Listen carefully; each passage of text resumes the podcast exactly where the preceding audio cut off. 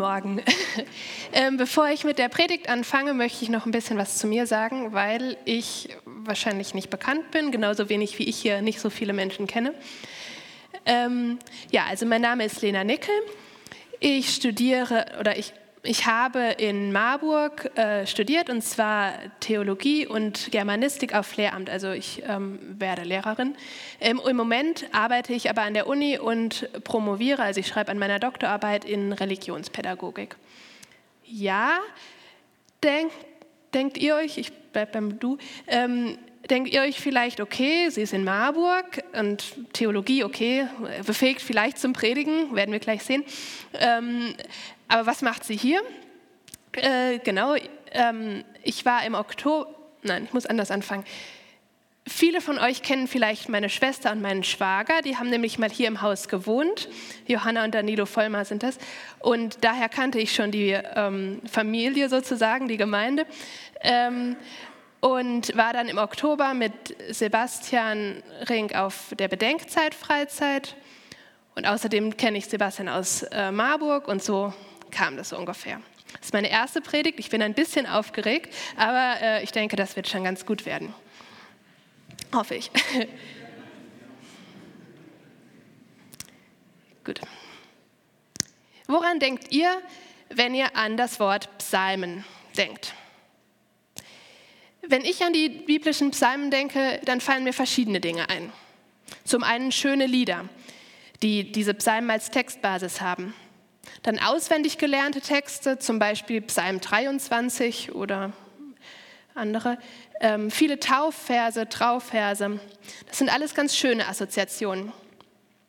Aber dann gibt es auch noch diese Psalmen, die es mir nicht so ganz richtig leicht machen. Zum Beispiel Psalmen, in denen Rachevorstellungen vorkommen, weil mich die Verwünschungen darin befremden. Oder Klagepsalmen, bei ihnen scheint schon der Name zu sagen, nicht gerade leichte Kost.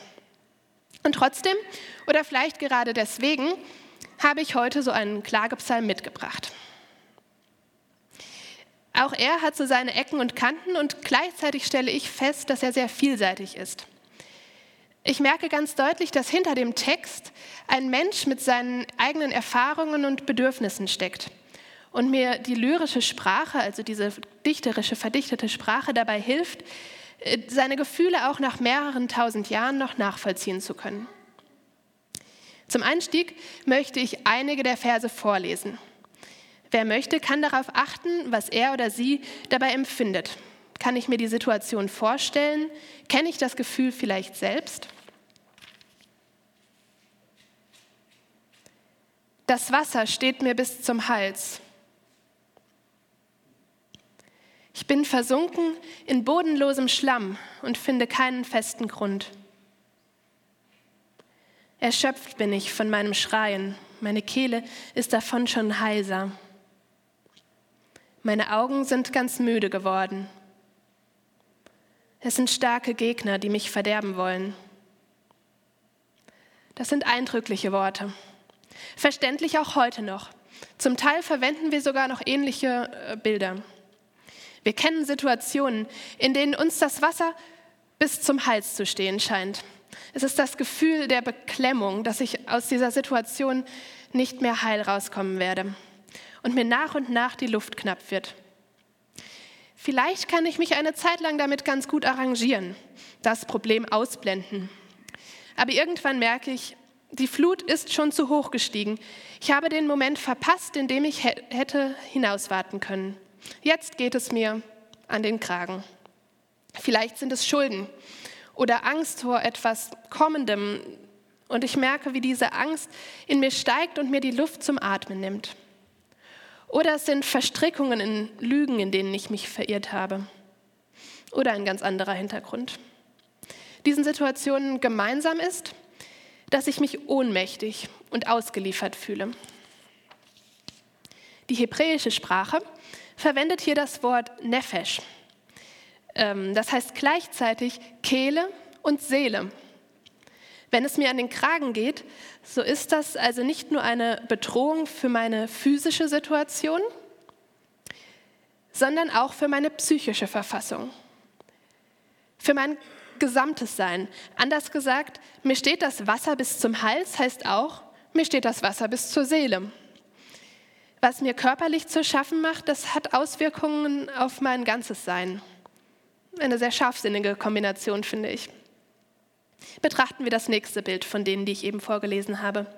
Hier heißt es, ich bin versunken in bodenlosem Schlamm und finde keinen festen Grund. Ist es das Gefühl, den Boden unter den Füßen verloren zu haben? Da bekommt man eine Nachricht und plötzlich steht kein Stein mehr auf dem anderen. Krankheit, das Ende einer Partnerschaft oder Freundschaft, Arbeitslosigkeit, Enttäuschung. Das bringt meine Welt ins Wanken. Eben noch mit beiden Beinen im Leben und plötzlich ausgerutscht. Der nächste Vers. Erschöpft bin ich von meinem Schreien. Hier schwingt Resignation mit. Ich habe doch gemerkt, dass ich Hilfe brauche und sie gesucht, aber es hat mir niemand geantwortet. Oder meine Verzweiflung ist so anstrengend, dass ich gar nicht mehr die Kraft dazu finde, nicht mal zum Schreien. Das ist frustrierend, entkräftigend, entmutigend, ein Gefühl der Leere. Und so geht der Psalm dann auch weiter. Meine Augen sind ganz müde geworden. Es gibt eine Studie und in dieser Studie wurden Bilder von Menschen, also von den Gesichtern, ähm, übereinander gelegt am Computer mit Bildern von Schaufensterpuppen und jeweils wurde ein anderes, ähm, also manchmal waren die Augen von der Schaufensterpuppe, der Mund von der echten Person, also immer so unterschiedliche ähm, Kombinationen. Und dann wurden Menschen gefragt, welchen sie, von diesen Kunstgesichtern sie die Fähigkeit zu denken zutrauen würden. Das Ergebnis war, dass immer wenn die Augen von den wirklichen Menschen waren und nicht von den Schaufensterpuppen, dass dann gesagt wurde, der kann denken. Das heißt, wir verknüpfen die Augen mit einer ganz menschlichen Fähigkeit, mit dem Denken. Sie vermitteln die Lebendigkeit. Man sagt ja auch, Augen können vor Lebensenergie sprühen. In dem Psalm heißt es aber, dass die Augen müde sind, matt, glanzlos. Sie wirken nicht mehr lebendig. Die sogenannten Fenster zur Seele lassen ahnen, der Mensch fühlt sich innerlich dem Leben fern. Abstumpfung, Mutlosigkeit, Depression, Trauer, Unzufriedenheit. Die Ursachen sind zahllos. Der nächste Vers. Es sind starke Gegner, die mich verderben wollen. Auch zu diesem Vers fallen mir etliche Assoziationen ein. Starke leben auf Kosten von Schwächeren. Dieses Muster lässt sich immer wieder finden. Mobbing in der Schule, am Arbeitsplatz. Menschen bereichern sich dadurch, dass sie andere ausbeuten. Ich muss an Berichte von ungerechten Justizfällen denken, wo Menschen ein Spielball der Mächtigen wurden. Eine Macht, die dafür benutzt wurde, Schwächere durch physische oder sexualisierte Gewalt zu erniedrigen. Das ist eine Realität, die immer noch und vielleicht heute mehr denn je existiert. Der Psalm, aus dem äh, diese Verse stammen, ist Psalm 69. Er verwendet eine bildreiche Sprache, um existenzielle Gefühle wie Ohnmacht, Panik, Kraftlosigkeit, schwindende Energie oder Bedrohtsein auszudrücken. Eine einfache Situationsbeschreibung scheint nicht auszureichen. Hier braucht man Bilder, Metaphern, um überhaupt sprachfähig zu werden. Das macht diesen Psalm für uns heute anknüpfbar. Wenn ich ihn lese, fällt es mir leicht, mich hineinzudenken mir fallen Situationen ein, in denen ich mich ähnlich gefühlt habe. Oder ich kann mir vorstellen, wie diese ähm, biblische Person mit ihren Herausforderungen zu kämpfen hatte. Mit Hilfe dieser Bilder können wir uns begegnen. Jetzt wollen wir uns ihn aber mal genauer angucken und ich lese erstmal den ersten Abschnitt von Vers 2 bis Vers 13. Äh, hier kann man mitlesen. Rette mich, Gott, denn das Wasser steht mir bis zum Hals. Ich bin versunken in bodenlosem Schlamm und finde keinen festen Grund. In tiefes Wasser bin ich hineingeraten. Eine Flutwelle spülte mich fort. Erschöpft bin ich von meinem Schreien. Meine Kehle ist davon schon heiser. Meine Augen sind ganz müde geworden, als ich Ausschau hielt nach meinem Gott. Feinde, die mich ohne Grund hassen, habe ich mehr als Haare auf dem Kopf. Es sind starke Gegner, die mich verderben wollen. Und was sie mir vorwerfen, ist gelogen. Ich soll ihnen etwas zurückgeben, was ich gar nicht gestohlen habe. Gott, du weißt, was ich falsch gemacht habe. Meine Schuld ist dir nicht verborgen. Niemand, der auf dich hofft, mein Herr, soll durch mich enttäuscht werden, du Herr der himmlischen Heere. Niemand, der nach dir fragt, du Gott Israels, soll durch mein Elend entmutigt werden. Denn deinetwegen ertrage ich die Schande, steigt mir die Schamesröte ins Gesicht. Meine Brüder wollen mich nicht kennen und die Söhne meiner Mütter, Mutter behandeln mich, als sei ich ein Fremder. Ja, der Einsatz für dein Haus hat mich aufgerieben und der Spott, mit dem man dich verspottet, hat mich selbst getroffen. Als ich beim Fasten in Tränen ausbrach, da hat man mich nur ausgelacht. Als ich zur Buße den Sack anlegte, da reimten sie einen Spottvers auf mich. Sie sitzen im Stadttor und tuscheln über mich. Sie singen Spottlieder und trinken Bier dazu. Wenn wir diese ersten Verse lesen, wird deutlich, warum dieser Psalm zu den Klagepsalmen gezählt wird. Da spricht einer, den es wirklich schlimm getroffen hat. Das ist keine Einzelsituation, sondern so ein richtiges Geflecht aus Hilflosigkeit, Leid, Hass, Gewalt. In jedem Vers klingt ein neuer Aspekt an. Der Psalm ist wie ein Schrei aus der Tiefe des Leides. Aber trotzdem unterscheidet er sich von einem Schrei. Ein Schrei kommt aus der Mitte der Person und kommt unmittelbar an die Oberfläche. Er ist impulsiv, er braucht kein Nachdenken und auch keine Worte. Schreien kann ich, bevor ich weiß, was ich fühle.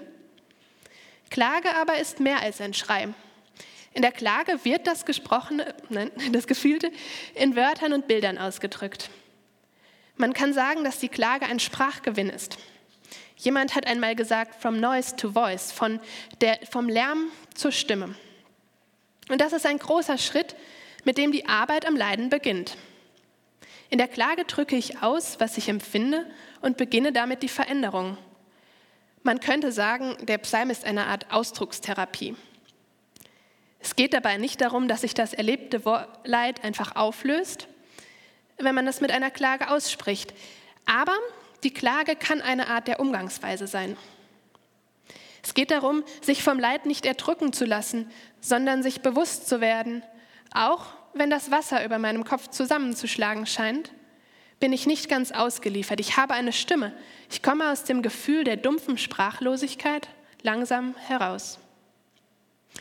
Man könnte natürlich einwenden, dass Klagen eine negative Auswirkung hat dass sie einen selbst und die Menschen um einen herum herunterzieht, dass sie leicht in endloses Gejammer ausartet. Aber Klagen ist eben nicht Jammern. Und man muss sich vor Augen führen, wer leidet und nicht die Möglichkeit findet, das erlebte Leid, seine Sorgen und Ängste auszudrücken, dem wird es schwerfallen, aus dieser Situation wieder herauszukommen. Unterdrücktes und Verdrängtes werden irgendwann ein Ventil finden und wieder hervorkommen. Natürlich muss es kein Klagepsalm sein, in dem die Sprache wiedergefunden wird. Gespräch, Gebet oder auch ein künstlerischer Ausdruck wie Malerei, Musik, Tanz können dabei helfen. Ich habe bisher viel davon gesprochen, dass Psalm 69 auch für uns heute noch anknüpfbar ist und ich viele Aspekte mitfühlen kann, aber natürlich gilt das nicht für alle Verse. Wir dürfen nicht vergessen, dass der Psalm in einer anderen Kultur entstanden ist, in der das Alltagserleben, das Verständnis von Leben und Tod und das kollektive Bewusstsein sich radikal von dem unterscheiden, was wir heute kennen. Die Verse 6 bis 13, die letzten von denen, die ich eben vorgelesen habe, gehören zu diesen mir eher fremden Stellen. Man könnte jetzt viel zu diesem Abschnitt sagen, aber das wäre für uns heute zu ausführlich. Deswegen nur einige Anmerkungen zum besseren Verständnis. Offensichtlich hat der Psalmist darunter zu leiden, dass er für Gott kämpft, die anderen das aber nicht so sehen.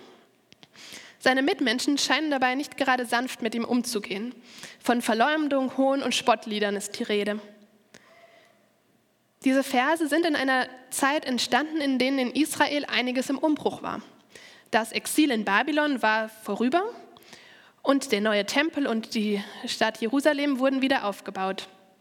Allerdings kam es dazu zu einigen Konflikten, ähm, die zum Beispiel damit zu tun hatten, welche Rolle der Tempel für das religiöse Leben spielen sollten.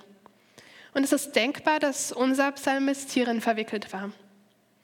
Offensichtlich ging der Konflikt sogar quer durch seine Familie. Und Vers 7 deutet darauf hin, dass es sich beim Psalmisten eine, um eine Person in einer gewissen Verantwortungsposition oder vielleicht Vorbildfunktion, Vorbildrolle handelt. Denn er weiß, dass sich Menschen ein Beispiel an ihm nehmen und möchte sie nicht entmutigen, auch wenn er selbst eigentlich entmutigt scheint. Wie geht denn der Psalm weiter? Ich lese die Verse 14 bis 30. Ich aber schicke mein Gebet zu dir, Herr, zu der Zeit, die dir gefällt. Antworte mir, Gott, in deiner großen Güte. Zeige mir deine Treue und rette mich. Zieh mich aus dem Schlamm, sonst muss ich darin versinken. Rette mich aus dem Strudel des Hasses und aus dem tiefen Wasser. Lass nicht zu, dass eine Flutwelle mich fortspült. Lass nicht zu, dass mich der Abgrund verschlingt und die Brunnenöffnung sich über mir schließt. Antworte mir, Herr, so wohltuend ist deine Güte. Wende dich zu mir, so groß ist dein Mitleid. Verbirg nicht dein Angesicht vor deinem Knecht. Denn ich bin in höchster Not. Antworte mir bald. Komm zu mir und erlöse mich aus der Gefahr. Befreie mich meinen Feinden zum Trotz. Du weißt, wie sehr sie mich beleidigten, wie sie mich enttäuscht und gedemütigt haben. Alle meine Verfolger stehen dir vor Augen. So beleidigt zu werden, brach mir das Herz. Ich fühlte mich zutiefst, zutiefst zutiefst verletzt. Ich hoffte, dass jemand Mitleid hätte, vergebens. Ich wartete, dass mich jemand trösten würde, niemand war dazu bereit. Sie gaben mir Gift als Krankenkost und Essig zu trinken gegen den Durst. Doch der Tisch, den sie gedeckt haben, soll ihnen selbst zum Verhängnis werden und die Opfermahlzeit, die sie feiern, soll sich als eine Falle erweisen. Lass ihre Augen dunkel werden, damit sie nichts mehr sehen können Lass ihre Hüften beben vor Angst, damit diese Leute für immer wanken. Lass deine Wut über sie kommen, denn glühender Zorn soll sie treffen. Ihr Lagerplatz soll verlassen sein. Niemand wohne mehr in ihren Zelten.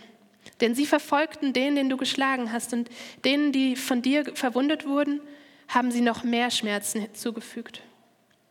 Sie sollen von einer Schuld in die andere geraten, so werden sie niemals vor dir als gerecht gelten. Aus dem Buch des Lebens soll man sie streichen. Ihre Namen soll man nicht in die Liste schreiben, in der die Gerechten aufgeführt sind. Ich aber fühle mich elend und leidend. Deine Hilfe, Gott, wird mich aufbauen. In diesem zweiten Teil finden wir viele Bilder aus dem ersten Teil wieder. Aber der Tenor hat sich geändert und ich will das mal an einem Beispiel zeigen. In Vers 3 heißt es, ich bin versunken in tief bodenlosem Schlamm und finde keinen festen Grund. In tiefes Wasser bin ich hineingeraten. Eine Flutwelle spülte mich fort. Vers 15. Zieh mich aus dem Schlamm, sonst muss ich darin versinken. Rette mich aus dem Strudel des Hasses und aus dem tiefen Wasser. Der Unterschied ist, glaube ich, deutlich. Während Vers 3 sehr allgemein formuliert ist und die Ausweglosigkeit der Situation beschreibt, hat Vers 15 ein Gegenüber, ein Du.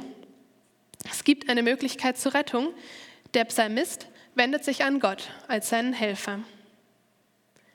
Im ersten Abschnitt habe ich gesagt, dass eine Funktion von Klage ist, wieder zur Sprache zurückzufinden, sprachfähig zu werden. Im zweiten Abschnitt ist dieser leidende und klagende Mensch dann sogar so weit, dass er seine Gefühle, Verletzungen, Moment, dass er seine Gefühle, Verletzungen und den ganzen Frust aussprechen kann. Noch heute wird dieser Weg in Therapien gegangen. Unser Psalmist ist also auch in dieser Hinsicht ganz auf der Höhe der Zeit. Und er geht sogar noch einen Schritt weiter. Der Psalmist erinnert sich daran, dass er Gott als gut erlebt hat, dass Gott gut ist und findet die Kraft, um Rettung zu bitten. Mit der Sprache ist nämlich auch die Hoffnung zurückgekehrt. Die Hoffnung darauf, dass Gott durch seine Anwesenheit der Bedrohung den Schrecken nehmen kann. Auch in diesem zweiten Teil geht es etwas schwieriger weiter. Es folgen Verwünschungen der Feinde. Auch hierauf möchte ich nicht so sehr ausführlich eingehen, ähm, aber es ist wichtig für mich in dieser Hinsicht zu wissen, ähm, dass es nicht das dass es bei diesem Text nicht um eine Meinung handelt. Also das soll man auch so sehen oder so. Ähm, es ist nicht das Ziel des Textes, uns eine, zu einer rächenden Handlung äh, zu ermutigen oder ein aggressives Gottesbild zu vermitteln. Es ist vielmehr eine Art Ventil. Der Beter erhebt seine Stimme endlich gegen seine Widersacher. Es gibt ein Lied der Sängerin Dota Kehr, in dem es heißt, es gibt viel zu viel Ärger und viel zu wenig Wut. Das drückt aus, was der Psalmist macht. Er ist wütend auf diejenigen, die ihm Böses zufügen. Er sagt hier ganz deutlich, ich lasse mich nicht länger erniedrigen. Und das tut er mit der Überzeugung, dass Gott auf der Seite der Leidenden und der Schwachen ist. Der Psalm, der Psalm, hat nach der Klage und diesem eher bittenden Teil und der Rette mich Teil noch einen dritten Teil. Ich lese. Den Namen Gottes will ich preisen in einem Lied. Mit einem Dankgebet will ich ihn hochloben, denn das gefällt dem Herrn besser als Opfertiere, als ein Stier mit Hörnern und Klauen. Schaut her, ihr Armen, freut euch doch, ihr, die ihr Gott sucht, fasst neuen Mut. Denn der Herr hört auf die Armen und die Gefangenen, die zu ihm gehören, verachtet er nicht. Himmel und Erde sollen ihn dafür loben, dazu die Meere und alles, was in ihnen lebt. Ja, Gott wird dem Zion helfen und die Töchter Judas wieder aufrichten. Dort wird man bleiben und das Land besitzen. Die Nachkommen seiner Knechte werden es erben und wer seinen Namen liebt, der wird dort wohnen. Unser Klagepsalm endet also in einem jubelnden Finale. Gott hat uns aus der Not errettet. Lob ist ja eine schöne Sache. Aber geht das nicht ein bisschen holter die Polter, wie da von Schrei zu Dank gesprungen wird? Friede, Freude, Eierkuchen. Wenn ich den Psalm so lese und mir vorstelle, wie dieser eben noch tief unglückliche und verzweifelte Mensch jetzt so plötzlich einen Sinneswandel erlebt, dann frage ich mich doch, ist das nicht unecht? Hauptsache, alle hören, wie ich singe, damit niemand merkt, dass ich eigentlich unglücklich bin? Noch ein bisschen Lobpreis und dann wird alles gut? Das gefällt mir nicht. Das ist mir zu wenig und äh, mir auch zu unauthentisch. Aber ich denke, dass der Psalm tiefer geht. Da leidet jemand, ganz tief und echt. Und er findet Worte, seinen Schmerz auszudrücken. Dann kommt die Rettung. Und auch diese wird in einem Lied gefasst. Es ist so, wenn man diesen Psalm einer sehr sorgfältigen sprachlichen Analyse unterzieht, dass man dann bemerkt, dass er nicht an einem Stück geschrieben wurde. Hm, das gefällt mir sehr gut. Ähm, ich stelle mir nämlich vor, dass dieses Klagelied, also die ersten beiden Teile, von Menschen immer wieder nachgesungen wurde, im Gottesdienst oder im privaten, ähm, privaten Kontext. Ähm, und dass es auch immer wieder Personen gab, die sich darin wiedergefunden haben, die sich damit identifizieren konnten. Ähm, so wie ich es auch heute noch kann. Und dann kam der Punkt, da jemand sagte, Mhm, ja, da, so habe ich mich auch gefühlt. Aber das war mal, jetzt fühle ich mich anders. Ich habe erlebt, dass es Rettung gibt, ähm, dass Gott retten kann. Und dafür möchte ich ihm danken. Und deswegen hat dieser Mensch eine Strophe dazu gedichtet. Und seitdem haben wir diesen Psalm mit der plötzlichen Wendung.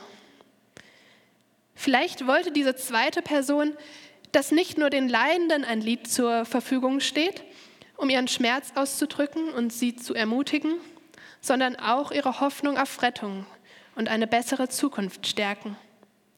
Am eigenen Beispiel zeigen, Gott hat mir geholfen. Er kann das, das ist auch bei euch möglich. Und vielleicht können auch wir diesen Psalm so benutzen. Wir lesen Verse, in denen wir uns manchmal wiederfinden können. Wir sehen im Verlauf des Psalms eine Entwicklung, die Hoffnung auf einen Ausweg macht. Wir hören das Loblied am Ende und werden ermutigt, darauf zu warten oder auch schon einzustimmen. Und vielleicht fügen wir selbst noch eine Strophe hinzu. Amen.